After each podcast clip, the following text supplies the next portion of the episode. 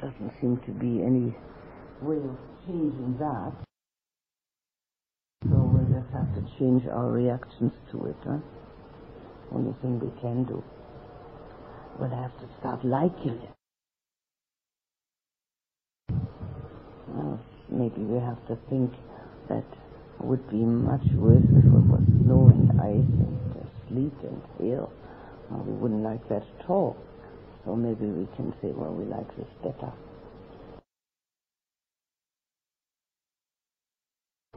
We're going to talk about the fourth foundation of mindfulness. We've talked about the first one. First one, the body. Huh? And we have pretty well exhausted that, although one could say more about it, but we've pretty well exhausted the possibilities of getting at it, the various ways of uh, um, contemplating it and becoming aware. And there are four altogether, four foundations, four ways of becoming mindful. So I'm not going to do them in the order one, two, three, four, but I'm going to go to number four. Now, number four are the contents of our thoughts. Contents of the thought. And the first one, uh, body one, Kayanupassana, and the last one is uh, the uh, Dhammanupassana. Now that Pali word denotes a certain thing that we need to be aware of in our thoughts. And there are quite a whole string of do's and don'ts, what we should have in our thoughts and what we shouldn't have. The first thing that we shouldn't have in our thoughts are the five hindrances.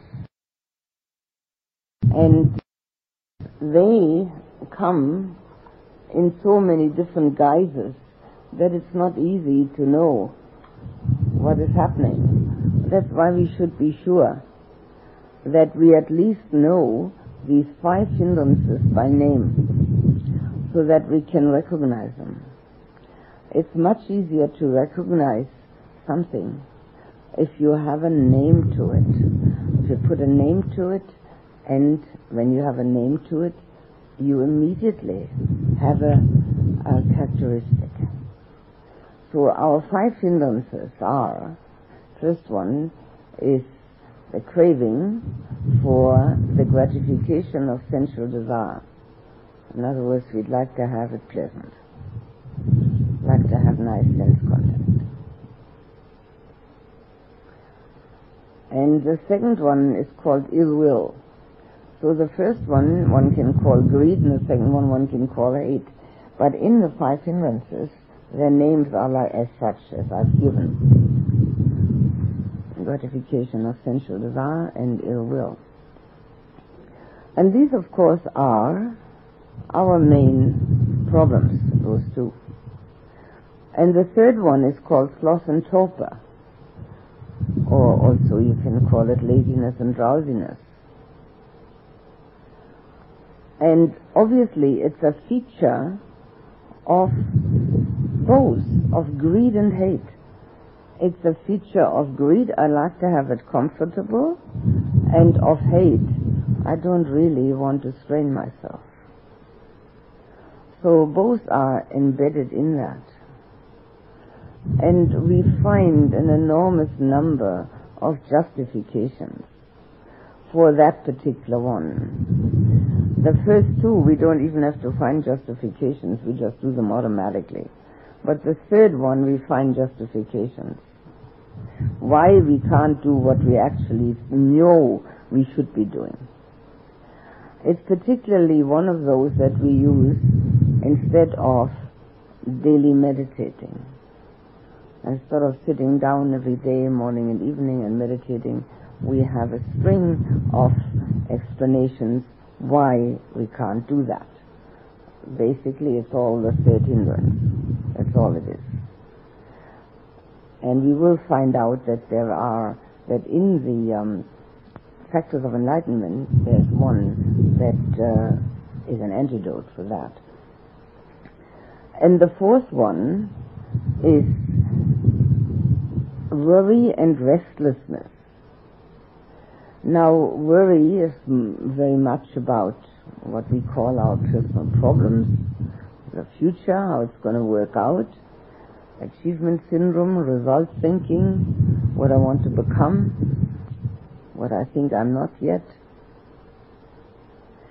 And restlessness is that uh, feature that we have within us where we're not uh, contented and satisfied. So uh, these are all very normal human reactions, but that doesn't mean that they make anybody happy. In fact, they make everybody unhappy. But most people have no way of knowing what it's like to be without them, or without at least one of them or two of them. So one considers, most people consider it to be the normal way of being. And uh, the uh, justifications or the arguments are, yes, but everybody's doing it, or one must have some way of becoming something, or uh, if you don't worry about things, how are you going to approach them? All these kind of things that will uh, tell the mind that it's all right what we're doing. But the only criteria whether it's all right what we're doing or not is whether we have inner happiness and peace, independent of outer conditions. Whether the things we like are actually happening or not. Nothing to do with it. So that's the only criteria, whether what we're doing is okay. And if it isn't, if we don't have inner peace and happiness, that doesn't mean that we now have to change our living quarters or change our partner or change our diet or change our teacher or anything like that. It just means that we've got to change our reactions. That's all. And as soon as we do that, it's all different. Everything's different. So that's the only criteria to use. Am I really peaceful and happy, no matter what happens out there?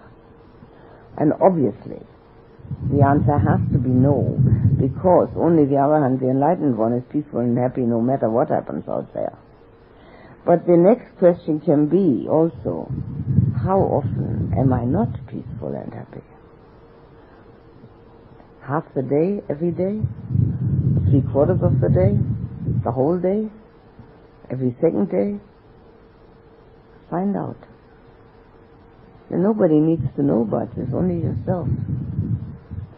And the more you realize that the inner peace and happiness are escaping you, the more important it becomes to do something about these hindrances. So that was the fourth one, restlessness, worry and restlessness. And the fifth one is called skeptical doubt. Skeptical doubt is traditionally uh, said to be about the uh, Buddha and the Dhamma and the Sangha. It's a traditional way of looking at it. There are so many traditional ways of looking at things. Um, there is the difficulty of, first of all, that language changes its value system. For instance, the word mistress used to mean the lady of the house. Then it used to mean uh, somebody that one had an affair with, was his mistress. And now we don't use it at all. Who uses the word mistress? Nobody. Language changes its value system, and it changes it very, very quickly. Not just over thousands of years, but over just decades it changes it. And uh, we have lots of words like that, but I'm just going to use this one as an example because it's uh, very clear. So this business about the skeptical doubt uh, in the scriptures it says about the enlightenment of the Buddha, the veracity of the Dhamma, and the uh, um, ability of the Sangha to propagate it for us. Well, of course people do have doubts, naturally. until they have found out themselves. But the worst doubt and the most insidious doubt that we get is doubt about ourselves, about our own capacity and our own ability to actually follow such a lofty path which leads to enlightenment. The doubt about our own ability and also the doubt, which also often comes up, that one can live in the world while pursuing this path. That's a very um, uh, common consideration that people have. Because the li- life in the world is geared towards greed and hate, wanting and not wanting. And this path is geared towards the opposite. So can one actually live in the world pursuing this path? Naturally, one can. In fact, one can be a great boon to those people that one has anything to do with because they can learn that it's possible to be different without any great uh, problems or any problems arising. But the difficulty that a practitioner encounters is the influence of the people that one is connected with, that one has dealings with, and everything that these people think and say and do, because it's just the opposite of the Dhamma. And if we get enough influence because of the fact that we want to be supported by them, we can't practice properly. It happens again and again. We practice, so to say, on the outer edges. Sit down and meditate a bit, look at the Dhamma book now and then, uh, remember that there's dukkha when it gets too bad. Might even remember that things change. But that's not enough, is it? The world does the opposite. Just exactly the opposite. And this was the reason why the Buddha said after his enlightenment, teaching will be a vexation for me, because there, people can't do this It's too difficult for them to change their mind. And then he saw that there were some people who were wide open for this. But that's the ones he tried to teach them. And he found quite a number of those. We have the same difficulty. And this is the insidious doubt. Can I really do this? Is it worth my while to do it? Again, the only criteria is, am I happy? Am I peaceful? Or am I reactive? What am I doing? Or am I looking around searching for something that's going to give me what I want? Or have I already understood that nobody and nothing can give me what I want, that I've got it all inside of me? and that all I have to do is let go of everything that's cluttering it up. So these five are, are called the five hindrances. They are, so to say, our enemies. And they are constantly available. They don't just come on certain days or when there are certain uh, situations, but they are part and parcel of the human heart and mind. The Buddha has similes for them, which makes it maybe a little easier to remember them. It's very important to remember them. If we didn't, if we don't remember them, we can't really do anything about them. The first one the uh, gratification of sensual desire is compared to being in debt. We are in debt to our senses. We want to pay off this debt by getting pleasant sense contacts. And obviously, since all sense contacts are very short-lived, we have to keep on paying with interest. And if we don't do anything about it, we'll still be paying on our deathbed. We'll still want it pleasant rather than most unpleasant at the time. So we can do something now about it, which doesn't mean, and I want to warn with, uh, about this misunderstanding, which does arise uh, frequently, that the Buddha means we shouldn't have pleasant sense contact. He doesn't. We have both. We have pleasant and unpleasant. Sometimes the weather is just right and it's okay. And sometimes it's too hot and sometimes it's too cold and all the other sense contacts. Sometimes okay and sometimes not. But what arises out of this understanding that this is like being in debt and that we can never satisfy our inner yearning through our sense contacts. Arising out of that comes a letting go of a constant search for the pleasant sense contact. It also is a letting go of the um, idea that the world has in it somewhere, if I could just find it, perfection, utopia. If I only eat the right things, think the right things, meet the right people, and then the next step is I'm imagining I'm doing it. Everything is great. And why do I still not feel peaceful if everything is so great? Why are there still problems? It's imagination. The world is not paradise. The world is not utopia. The world is sense contact. Some of it pleasant, some of it unpleasant. Some of it neutral, of course. And necessary for this body to live in. That's all the world is. Nothing more. We need it. We need to make a living so we can eat and have a roof over our heads. But that isn't going to satisfy the yearning for peace and for inner stability and completeness.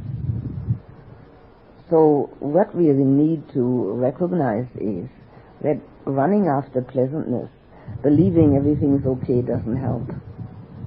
And hoping everything is going to be okay. Or trying to find that which is nice. None of that helps. When we have pleasant sense contact, we're grateful for it. And when we have unpleasant sense contact, we see in it a learning situation. That's all. It's really very simple. Well, we don't make up stories. Now, this is not so uncommon. Some people make up stories. They don't really see what's going on. They see what they would like to see. And imagination and reality never come together. There's always a gap in between. Because of that, there's no peace the reality always falls short of the imagination. No, not everybody does that. Some people have more imagination for how, how they think things are than others. Others have more imagination in the negative sense. They think everything is just horrible.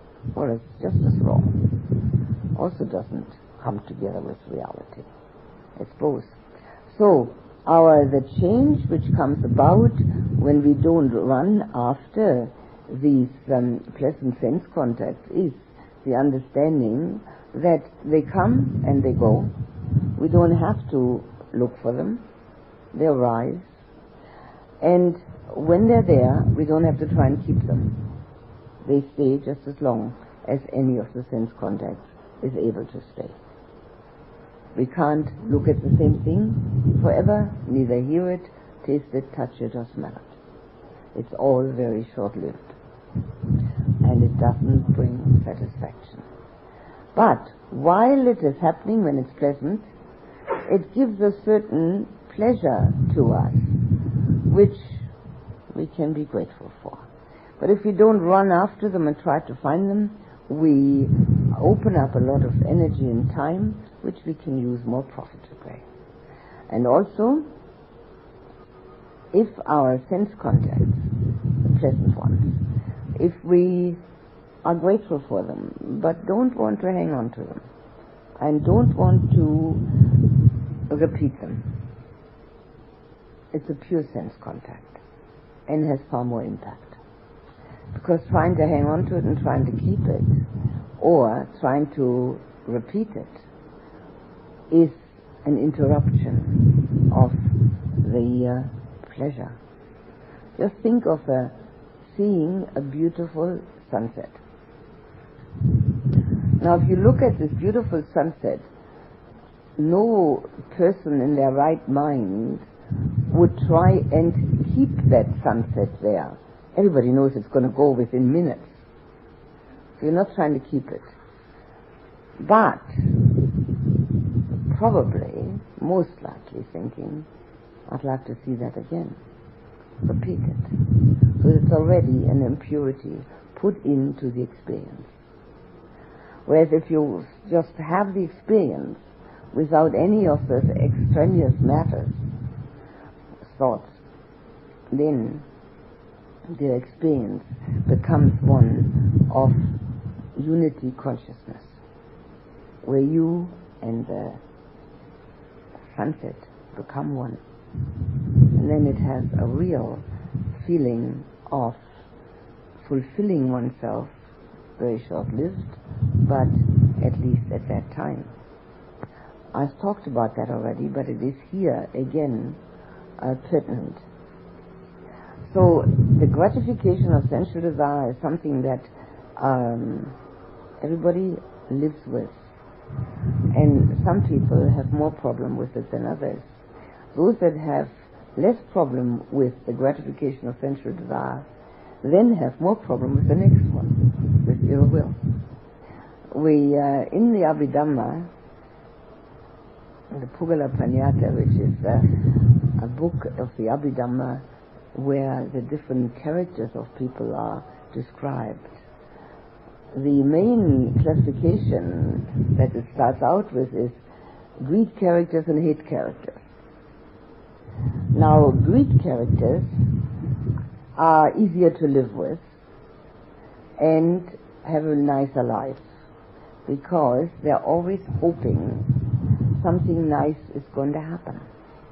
So they're always living in hope. And uh, which makes them a little more uh, tractable and uh, easier to get along with. And the hate character thinks everything is awful and not only everything, but everybody. Very difficult to live with, and uh, finds life very difficult, but can be relied upon to practice. Whereas the greed character not.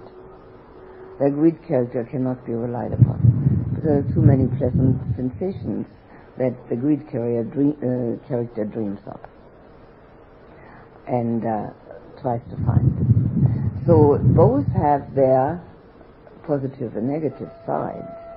The uh, hate character is definitely someone who would practice because it's very un- unpleasant to have that feeling of hate within. It's like burning, a burning sensation, and um, very um, um, anxiety producing and restlessness producing. Now, this doesn't mean that the greed character hasn't got any hate nor that the hate character has got any greed. Not at all. We all have all five. It just means that one is more prevalent than the other. That's all. It comes to the fore more often. Now, if we can recognize which one of those we are, we know where we have to do the most work. And uh, it's not difficult to recognize how our minds usually uh, behaves. So this is the, the first one is uh, the simile is for being in debt, and the second one, the ill will or hate, dislike. The uh, simile is a bilious disease, bile coming up. Well, it's very fitting, isn't it? One certainly feels ill at ease when one has ill will. And again, our problems with these things are that we justify both of them. We cannot distinguish, mostly cannot distinguish, between need and greed.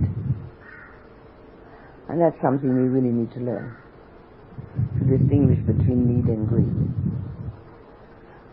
It's uh, not an easy thing to do because particularly when we live in a fairly uh, well-to-do society where so many things are taken for granted which are designed for nothing but comfort, we take it for granted that we ought to have them. Well, ought we really? It's an investigation. Or are we very lucky that we do have certain things and can be grateful for them? A gratitude is a very important aspect of the practice and should be developed as much and often as possible. It's also one of the loving kindness meditations, a very um, important one one can start one's meditation with a few moments of gratitude that one is able to do this, that one has the opportunity and the surroundings, the companions, the teacher, all these things that one can be grateful for. It helps to concentrate the mind. So, when we look at our um, inner situation, we can easily find which one of these two make things more difficult for us. And we will probably find um, that there is um, alternate uh, movement. Sometimes this, sometimes that. But if we look more closely, we'll see that one of them is more often represented either the greed one or the hate one. And uh, having this dis-ease, ill at ease, of ill will, we have to, if we want to be peaceful and happy, we have to let go of every justification. There is no justification. There are things wrong in the world. Well, of course there are. It's not paradise out there. It's not even paradise within the heart. Sure, there are things wrong. But is there anybody to blame? Is there anything that we can do about it? If there is, well, let's go and do it. But if there isn't, why even think about it? If something touches us personally, where somebody is um, unpleasant or we don't get what we want, well, what else is there to do except to look at it and say, well, it's the way things are at this moment. And they too will change. So it's compared to bilious disease. The uh, third one, sloth and torpor, is compared to being in prison. One can't do much one is uh. Obviously, we have our own key, but sometimes we don't feel like using it or don't quite know how to use it. Some people are not so bothered by this one. One can say that sloth and torpor is a hindrance which the people who have more greed have more problem with. But that's a generalization. It need not be always so. But it's a general statement and can often be true. And then there is the fourth one, worry and restlessness, and that's considered or uh, compared to being a slave, or being pushed here and there by worry. We worry about the most um, absurd things. For instance, people worry about their old age. And they might die when they're young. It's really laughable. And some people worry about, for instance, about the uh, the government, what they're going to do. Any point in worrying about this? Some people worry about the atomic bomb. Some people worry about slaughter of animals. The only thing that has any productiveness in it is if we can actually do something.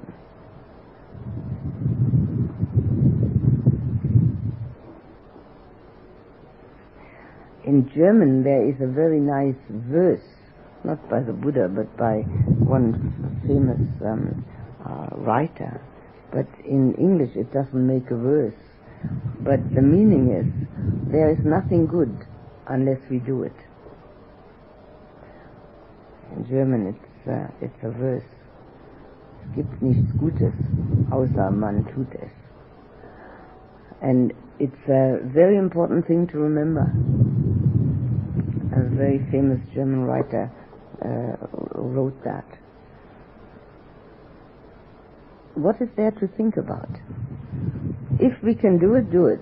If we can't, that's it. We aren't almighty. And, you know, we only know that where we put our mind. And from that, maybe, you can already fathom that most people put their mind in the wrong places. For instance, on worry. Worry is uh, very much bound up with ambition. Am I going to get what I want? very much bound up with um, uh, the uh, achievement syndrome or result thinking, with becoming something rather than being.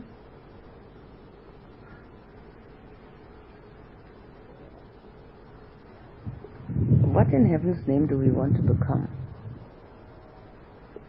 We are.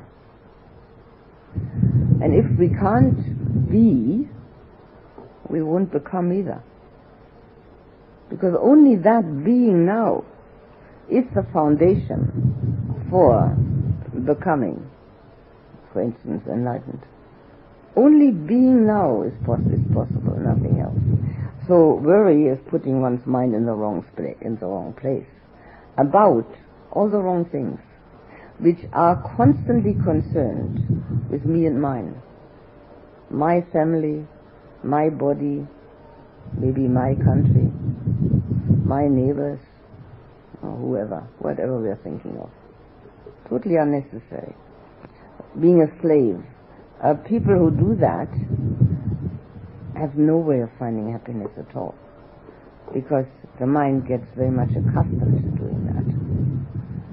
So we're, the, the simile is being a slave. And the last one, the simile is a travel in the desert without provisions and without a road map, going around in circles. Doubt makes one go around in circles. Doubt is also very much bound up with indecision. Is this better or is that better? Can I do it? Can I not do it? That's doubt. And uh, so it goes around in circles in the mind. It's very debilitating because we can, we would in, in such a case think about the same thing over and over and over. Extremely boring, I would say.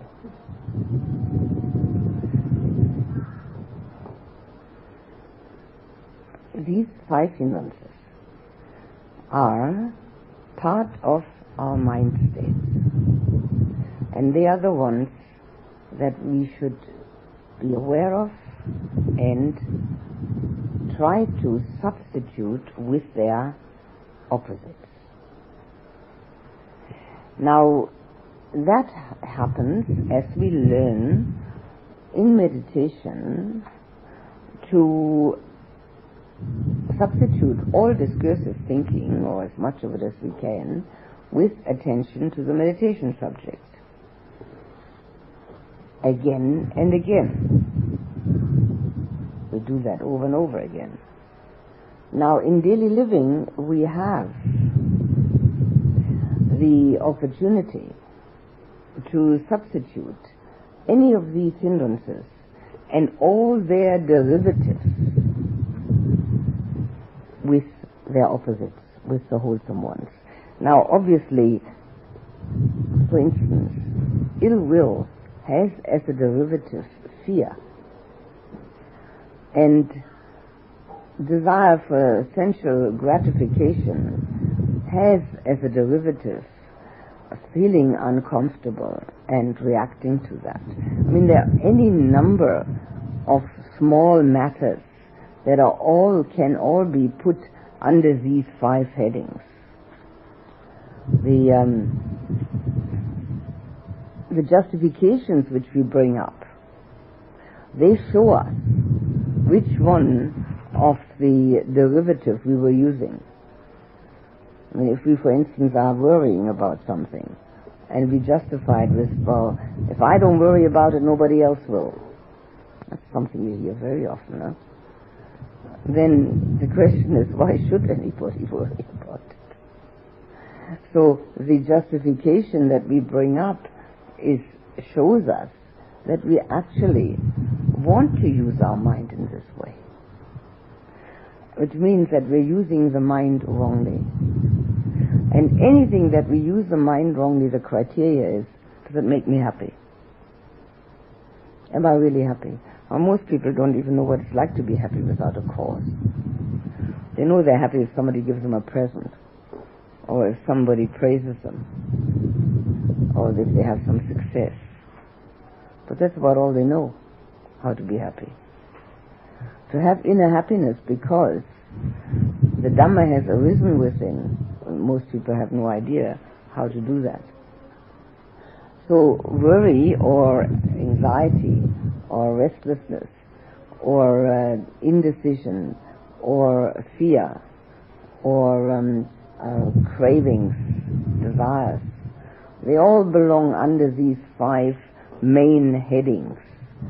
And the criteria is always, does this particular mind state make me happy or doesn't it? And if it doesn't, well, must be something wrong with it. Where does it belong? Into which one of these five categories does it belong? So then, as we have learned in meditation to substitute, we do that in daily living. Again and again and again. And if we actually want to practice the spiritual path, if we don't substitute the unwholesome with the wholesome, we haven't started yet. We can meditate every day, morning an hour, evening an hour. If we don't substitute our unwholesome thoughts with the wholesome ones in daily living, there's no spiritual path. It's all wishful thinking. There's a lot of wishful thinking going on in the spiritual path because you can't grab it, you know. There's nothing solid that you can hang on to. So there's a lot of wishful thinking going on. But if you actually do substitute, you don't have to wish. It's happening. That is what's happening. You can't do anything more important.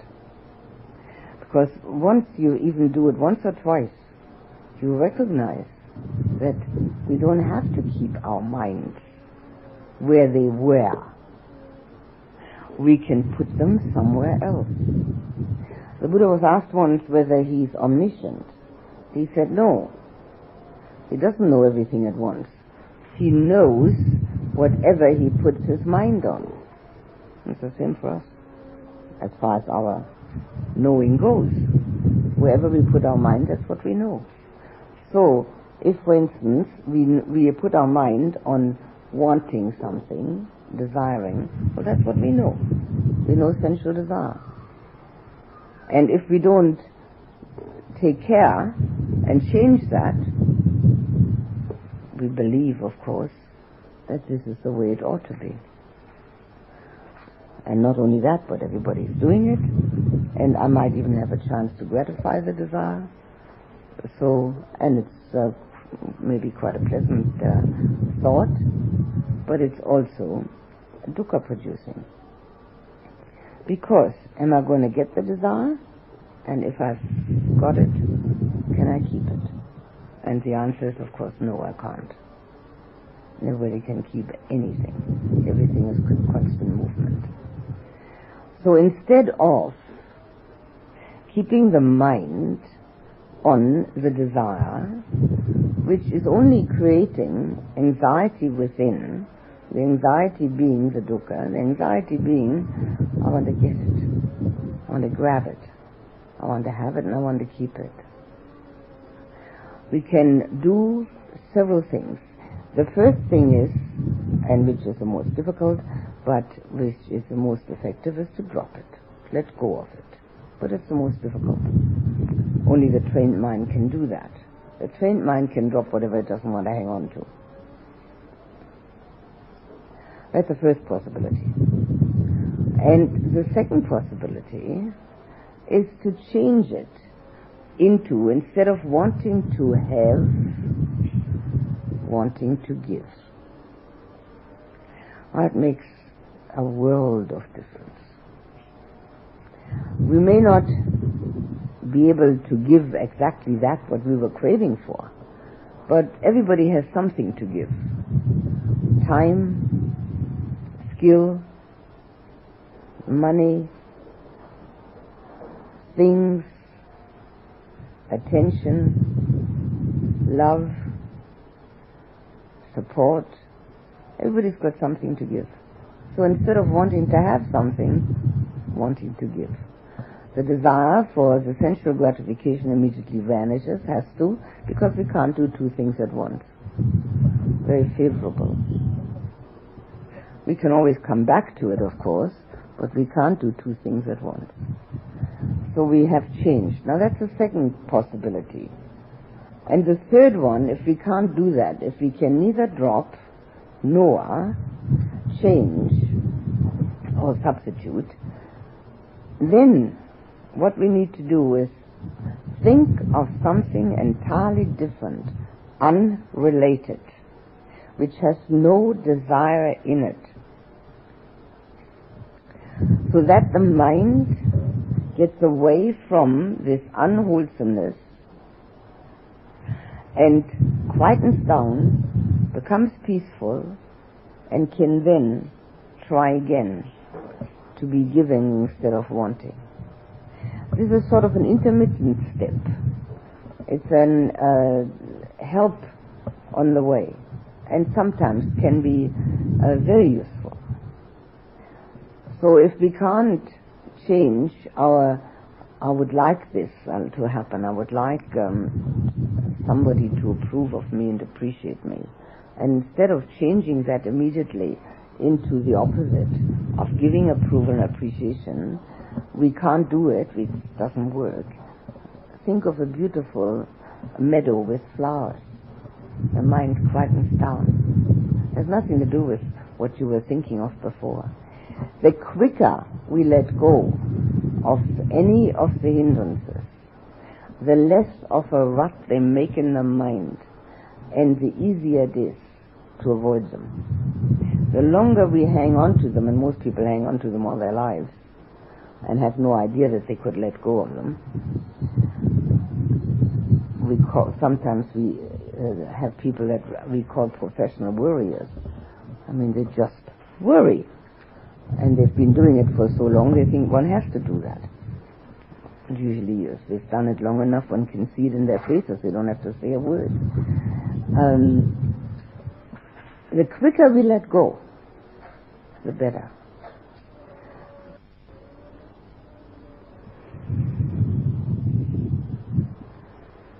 So, one of three possibilities. The first one is the diffi- most difficult one, just dropping it. The second one is substitution with the opposite, that's what the Buddha calls it. And the third one is to think of some totally unrelated subject which is pleasing to the mind. Now the same applies, of course, to the other hindrances. When there's ill will, the substitution with the opposite would be loving kindness and compassion. not easy to do. Huh? When we are just getting angry at somebody, and the mind actually remembers that this is not a very good thing to do, and then to be love that person, have compassion for that person, may not be possible. Compassion is usually a bit easier. Um, so it may be necessary to again do that intermittent step. When we have the third one, the sloth and torpor, laziness and drowsiness, the most important thing is our own willpower. And I will talk about willpower at another time because it's one of the seven factors of enlightenment. Without willpower, there is no path.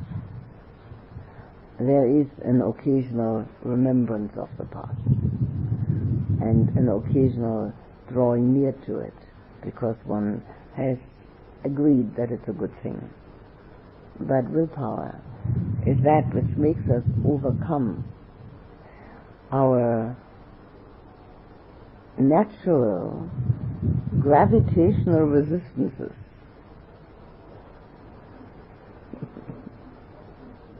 and without willpower it won't work.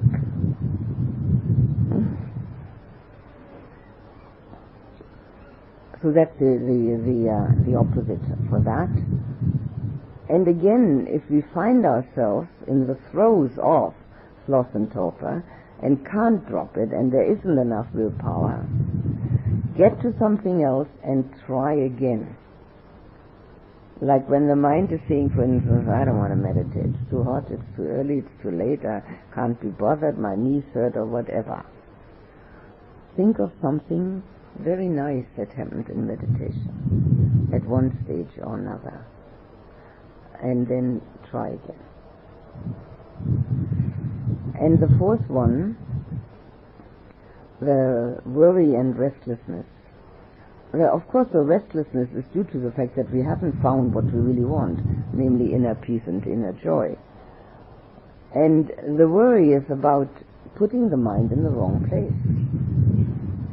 So it takes a fair bit of uh, doing to be able to drop either one of those.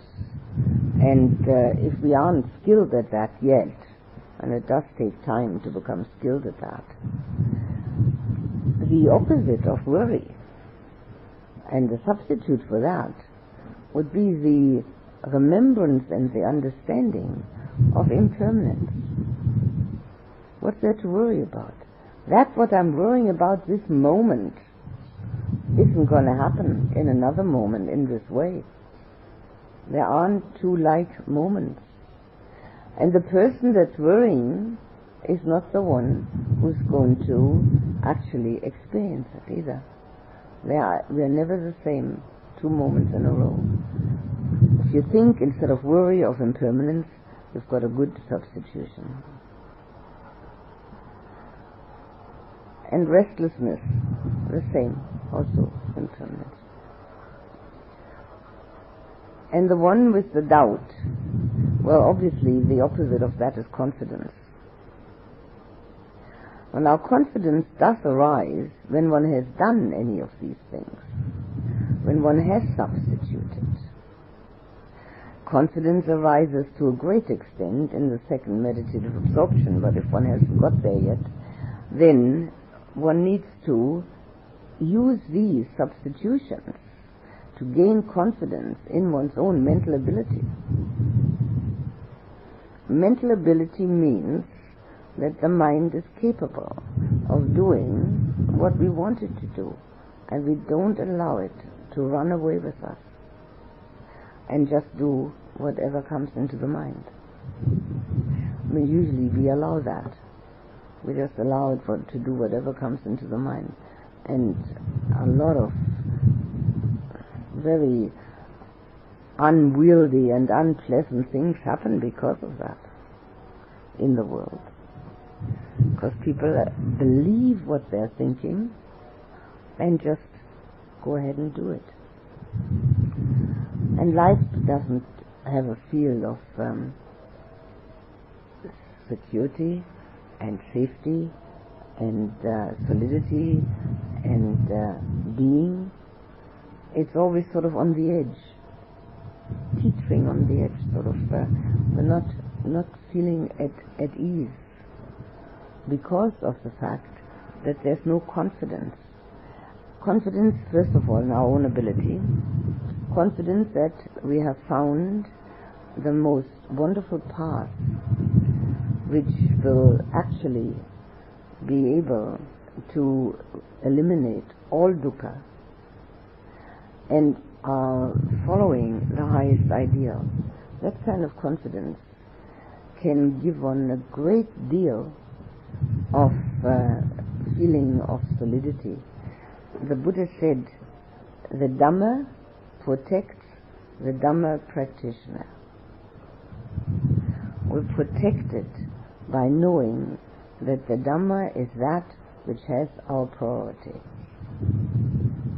And whenever we have any kind of a, a, a, doubt that comes in, oh, maybe I should do something else, and there are so many things offered, uh, maybe I should try them. A lifetime isn't long enough, by the way, to try them all.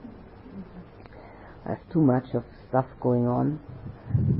And any time we feel that we may not be able to live up to what the Buddha taught, all we need to do is go within and find within us that feeling of lovingness and the feeling of being actually present.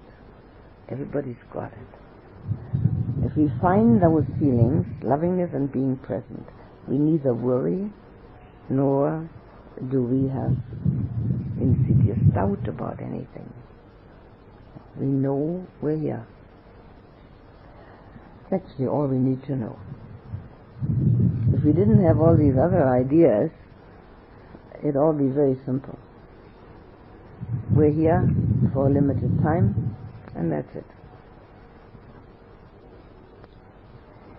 Also, when doubt or restlessness arise, it's very often due to the fact that we think we've got to prove something. Investigate. Who do you have to prove anything to, and what do you have to prove? We're here. We don't have to prove anything. That's enough proof that we're there. We can be seen and touched and heard sometimes. Oh, that's enough. Now, the substitution with the opposite is that what belongs to four of the 37 factors of enlightenment, the four great efforts, Pali the padhanas, and the formula, I'll just say the traditional formula, not to let an unwholesome thought arise which has not yet arisen, not to let an unwholesome thought continue, which has already arisen, to make a wholesome thought arise, which has not yet arisen, to make a wholesome thought continue, which has already arisen. And that means nothing else other than what I've just explained. If we can be without the hindrances, that'd be better. If they have already arisen, don't continue with them. As quickly as possible, change them. If there is the wholesomeness then that you have changed to, keep it going. Now this is for daily living. And I repeat, without that, there's no spiritual path. If we don't do something about those hindrances, spirituality is something in books, what other people do, what we're hoping for, that we're projecting. Unless we do it, there's nothing we can really um, substitute for this doing. If we do it, then we're practicing. Now, obviously, people forget. They uh, have daily confrontations and they forget what happens. Like somebody takes the last parking spot and get angry about it, you know, type of thing. But because there is time, We don't have to get out of the car and start yelling right away. So we, there's time to consider this.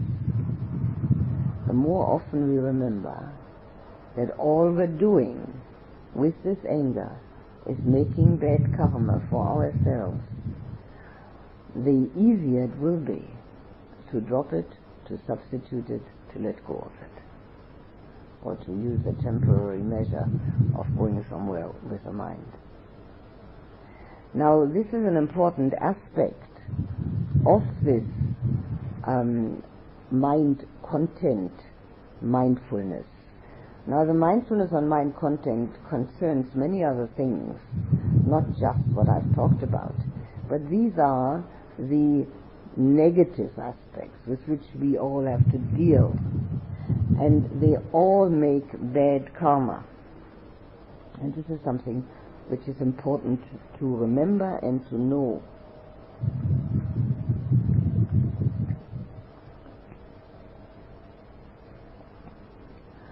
Because I like to make, um, to do a contemplation on karma. We need to remember that every thought we have makes karma. The mind is the one that triggers it all. So if we have a thought of any of those five hindrances, we are making bad karma. Making bad karma can only bring bad results. And what's the first bad result that it brings? Unhappiness. Who is happy when they're worrying or restless? When they're uh, doubting and not decisive? When they're angry? When they're craving? When they're slothful. Nobody's happy that way. So that's the first resultant which comes immediately. We don't have to think that karma is something that happens last life or next life. It happens immediately. If we are angry at somebody, we're immediately unhappy. We're immediately ill at ease. There's no way we have to wait for another life for that. That'd be kind of silly, wouldn't it? And yet it's often misunderstood. Literally translated, the word karma means action. But the Buddha said, no, it's not action. It's intention. Karma, or monks, I declare, is intention. So it's what we have intentionally in the mind. Now, very often, yes, primarily people think that this is just happening in their mind. It's not just happening. It's an untrained mind that they're not able to change and substitute with something else. So if we have any of those hindrances in our mind, the resultant is immediate. Now that the resultant may also have other repercussions is clear. For instance, if we get angry, the next step may be that we say something which doesn't sound so good. We may try to use proper language because we're still fairly in command of ourselves, but the feeling behind the words is definitely angry. So, what happens? What we say is heard by the one we talk to, and that person, not having practiced very long either, also gets angry. So we've got two angry people. The Buddha compared anger to picking up hot coals with one's bare hands and trying to throw them at somebody else. Now, it's quite possible that the other person has practiced and knows when to duck. And then we are left with the burns in our hand, because the one who picks up these hot coals is the one that burns first. It's more likely that the other person hasn't practiced either long enough, and so that the hot coals actually find their target. Well, what did we do then? Now, meanwhile, We haven't only thought negatively and made bad karma that way, we've also made bad karma through speech, which is a little more, um, a little heavier karma, speech. And then it may actually come into some action. We may actually do something which is detrimental to the well-being of another person, and that's the heavier, uh, the heaviest uh, karma. But it all starts in the mind. We don't have to go to speech. We don't have to go to action. All we need to know is what are we thinking, and if that thinking is unwholesome, we must remember we're making bad karma. And bad karma, the resultants always come back to us, never to somebody else. See now, if we make somebody else angry, that is their karma. We are the trigger, which is bad karma for us. But if they get angry, also they're making bad karma. So this happens practically all the time because nobody has practiced enough to see and to recognize the fact that we have to watch our own karma. If we don't, if we don't watch our own karma and be careful with it every day, from morning to night, the resultants in our daily living will not be very um, favorable. We may, if we haven't been generous enough, we will be lacking support. If we haven't been kind enough, we'll be lacking kindness, which we're looking for, and all the rest of it. So, it is also helpful, although we cannot find the cause and the effect exactly, and it's useless to look for that. We can still investigate what is most lacking in our daily life. What do we actually really feel as a lack?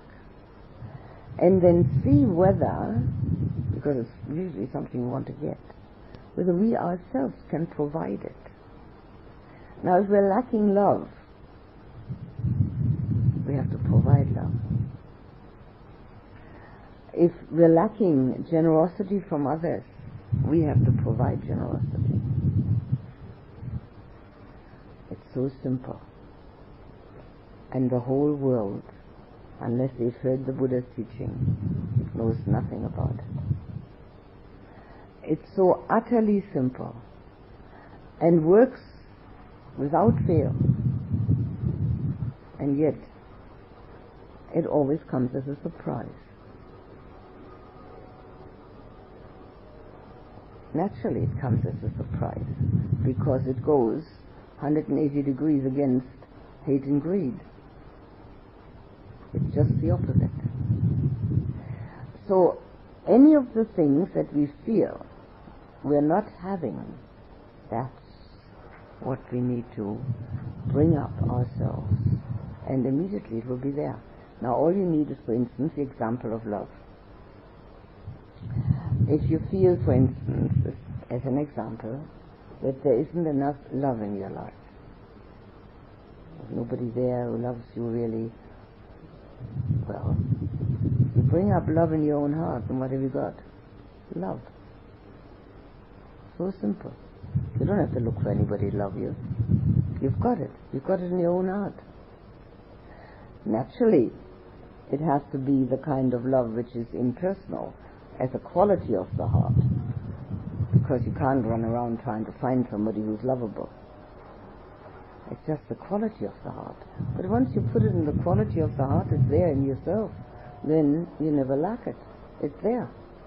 It Doesn't matter who else is there or whether that person who is there is loving you enough or not, or loving you at all or not, or nobody is there to love, or that person is not so lovable, which is usually the problem, isn't it? It's got nothing to do with anything. You have love in the heart and you give it out and that's it. Got it. And the same applies to everything else. Everything else that you might be lacking, that's what you have to bring up yourself. Making karma is one of the very important aspects of daily living.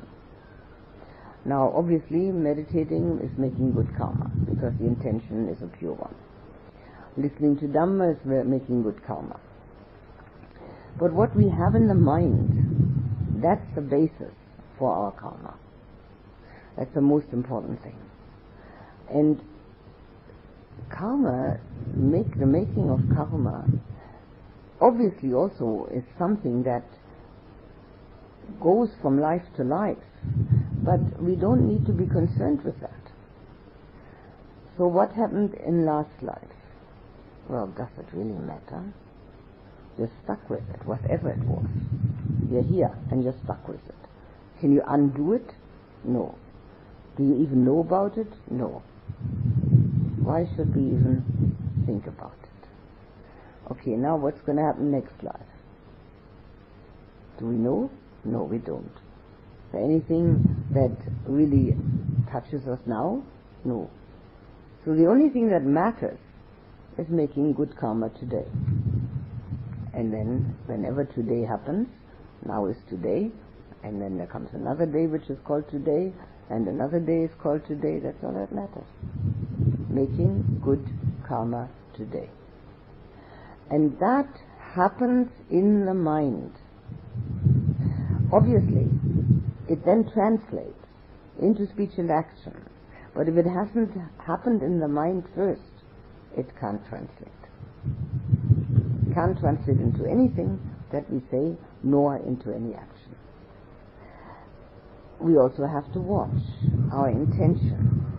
As long as we have the me illusion, that me illusion will be embedded in our intention. It's all right. There's nothing we can do about it. It's okay. Let it be there. Can't take it out anyway. Got to first become enlightened, then you can take it out. So it's there. That's fine. What we need to watch is that we don't kid ourselves. That we don't think we want to do something good and actually the, the intention behind it is to be important. It can be both. Well, that's mitigating circumstances. At least both is there. But it can also be only the one. And if it's only the one, desist. Don't do it. It doesn't bring anything. I think that story I told you, where this woman took me into the house, which was obviously a charitable act, and did save my life, but because she had the wrong intention, she didn't get what she wanted. She didn't get a household help. All she get was God was another creature there that needed attention. so I think that's a typical example of an outward good act which had the wrong intention behind it, a selfish intention.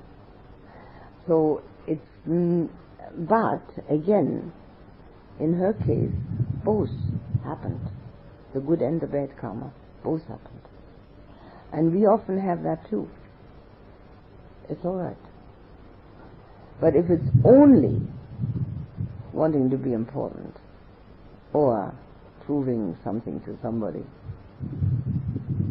then don't. Because then the bad karma is overshadowing the good.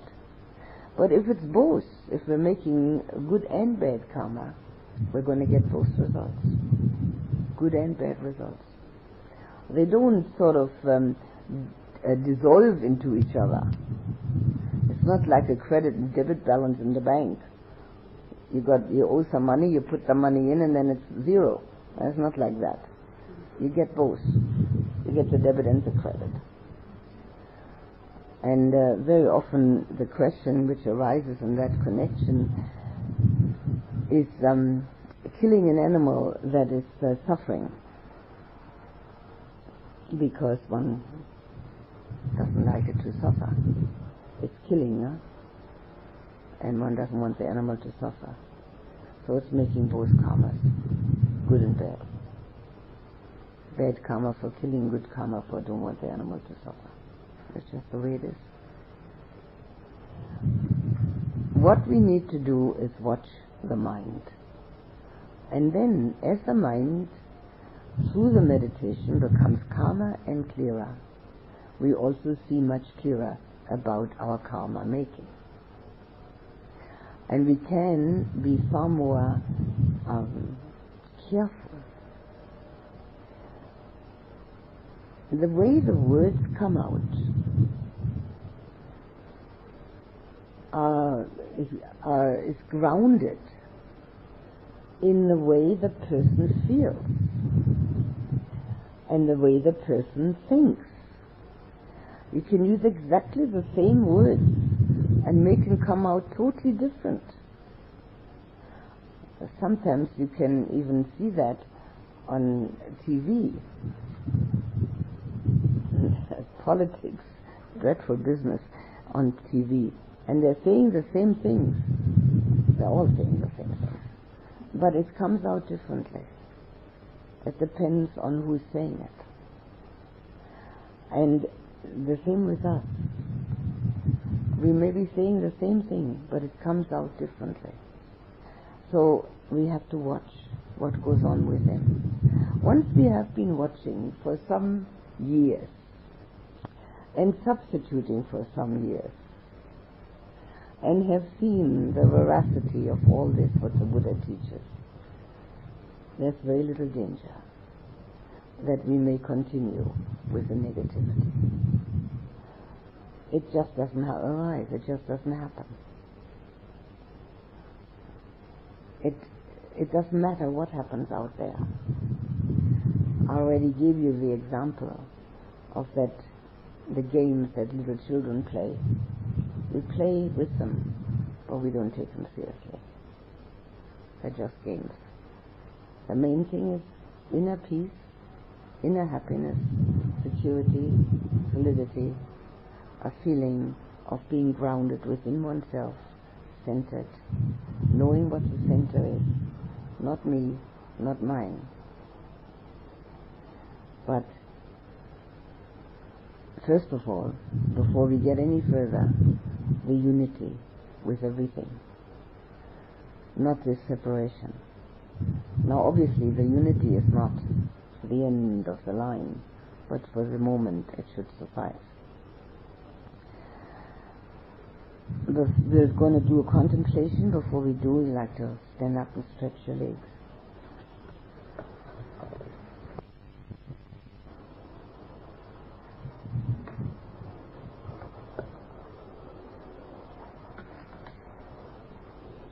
And please put the attention on the breath for just a few moments.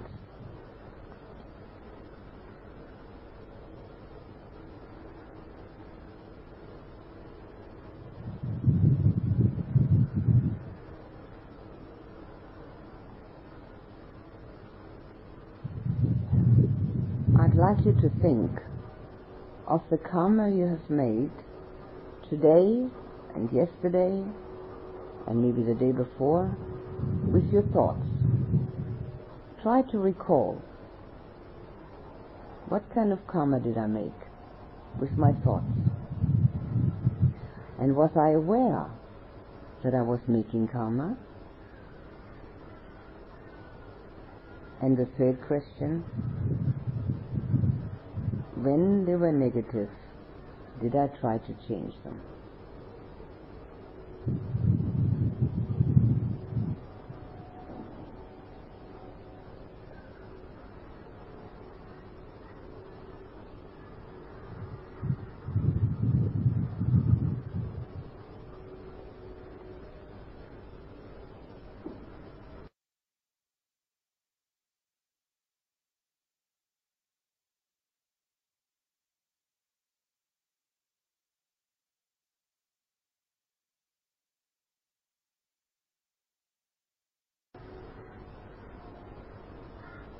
Now, any thought that you can remember today, yesterday, or the days before, can you see and recognize the result of it within yourself? For the negative thought, the result of anxiety, dislike. For the positive thought, the result of ease and well-being. Can you see that and recognize it? Even if you can remember just one or two thoughts.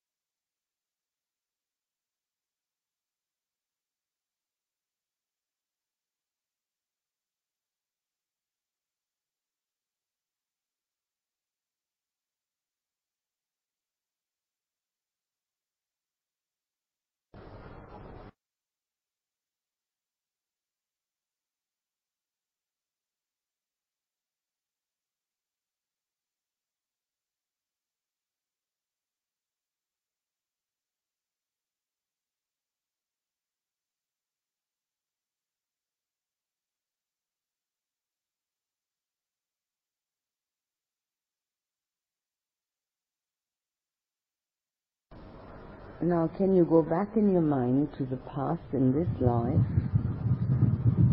and recognize any important decisions or important happenings where you had to make a definite decision and remembering and knowing that decision, can you see the resultant?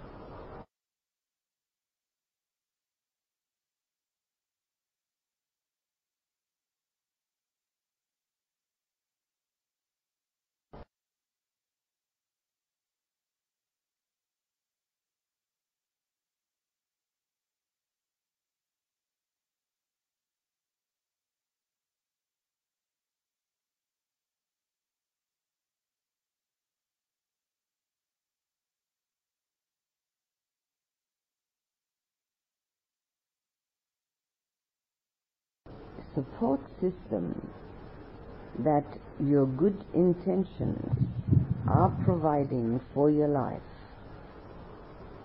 Look at your good intentions, the ones you know about, and see whether you recognize that they are a support system.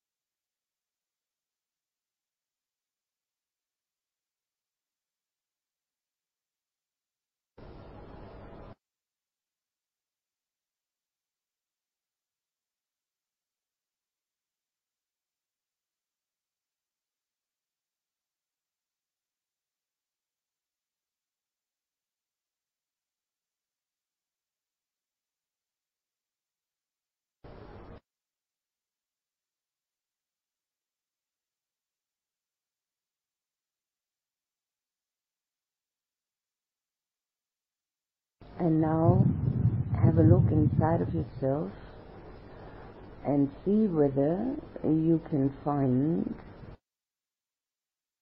any one or all of the five hindrances and their manifestations. Just take a look how they manifest.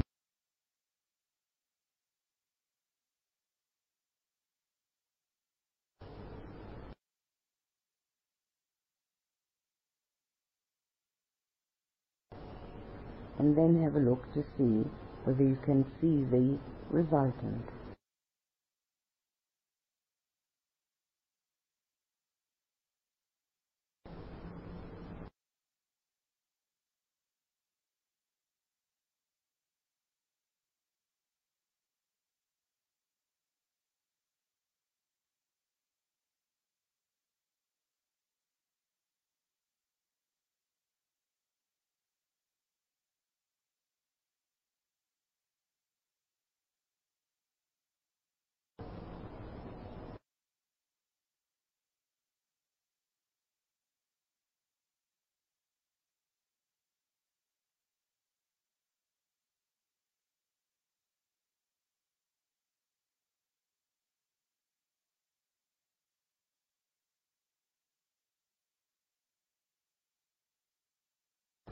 Have a look to see whether you can remember in daily living that giving in to any of the five hindrances means making bad karma. We can actually impress the mind with that.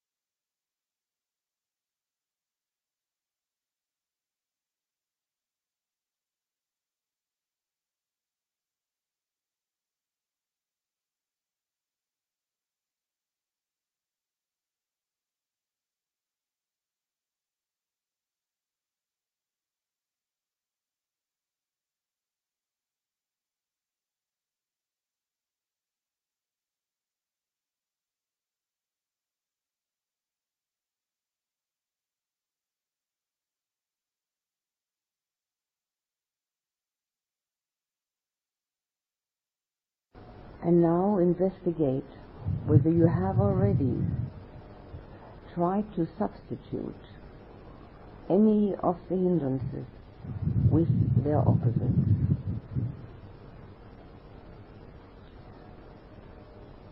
Wanting to have with giving, ill will with loving, sloth and torpor with willpower worry and restlessness with impermanence, and doubt with confidence. Have a look and see whether you've already done that at times. Whether you found it easy or difficult. Whether you can continue to do it. Just take a look.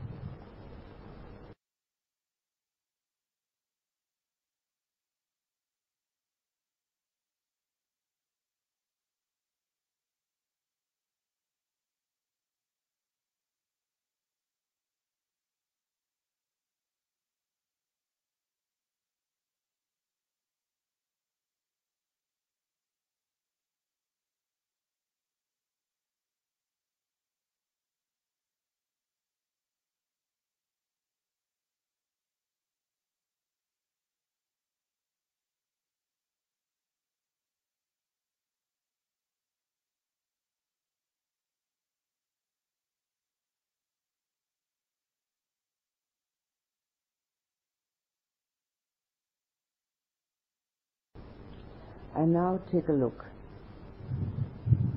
What your priorities are as far as your intentions go in this lifetime.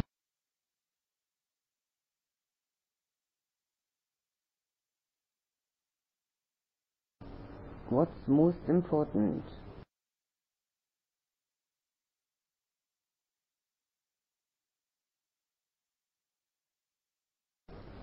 Today is the first day of the rest of our lives.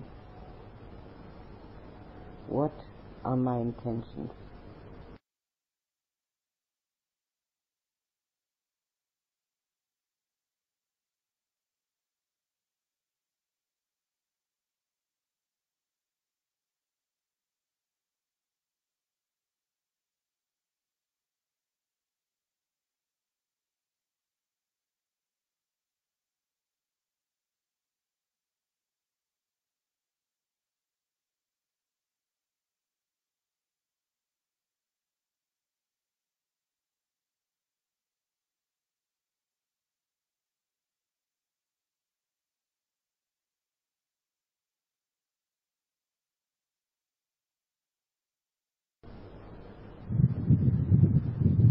Then can you investigate what would be the best way of making my intentions really happen?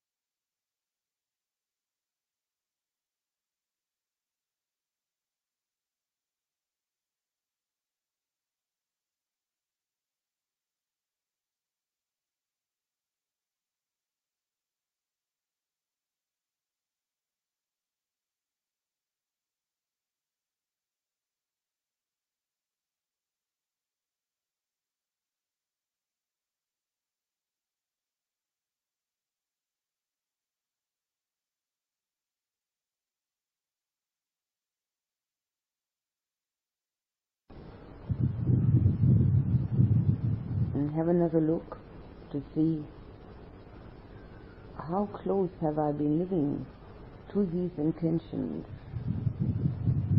which I'm now aware of. How much change do I need to make them priority?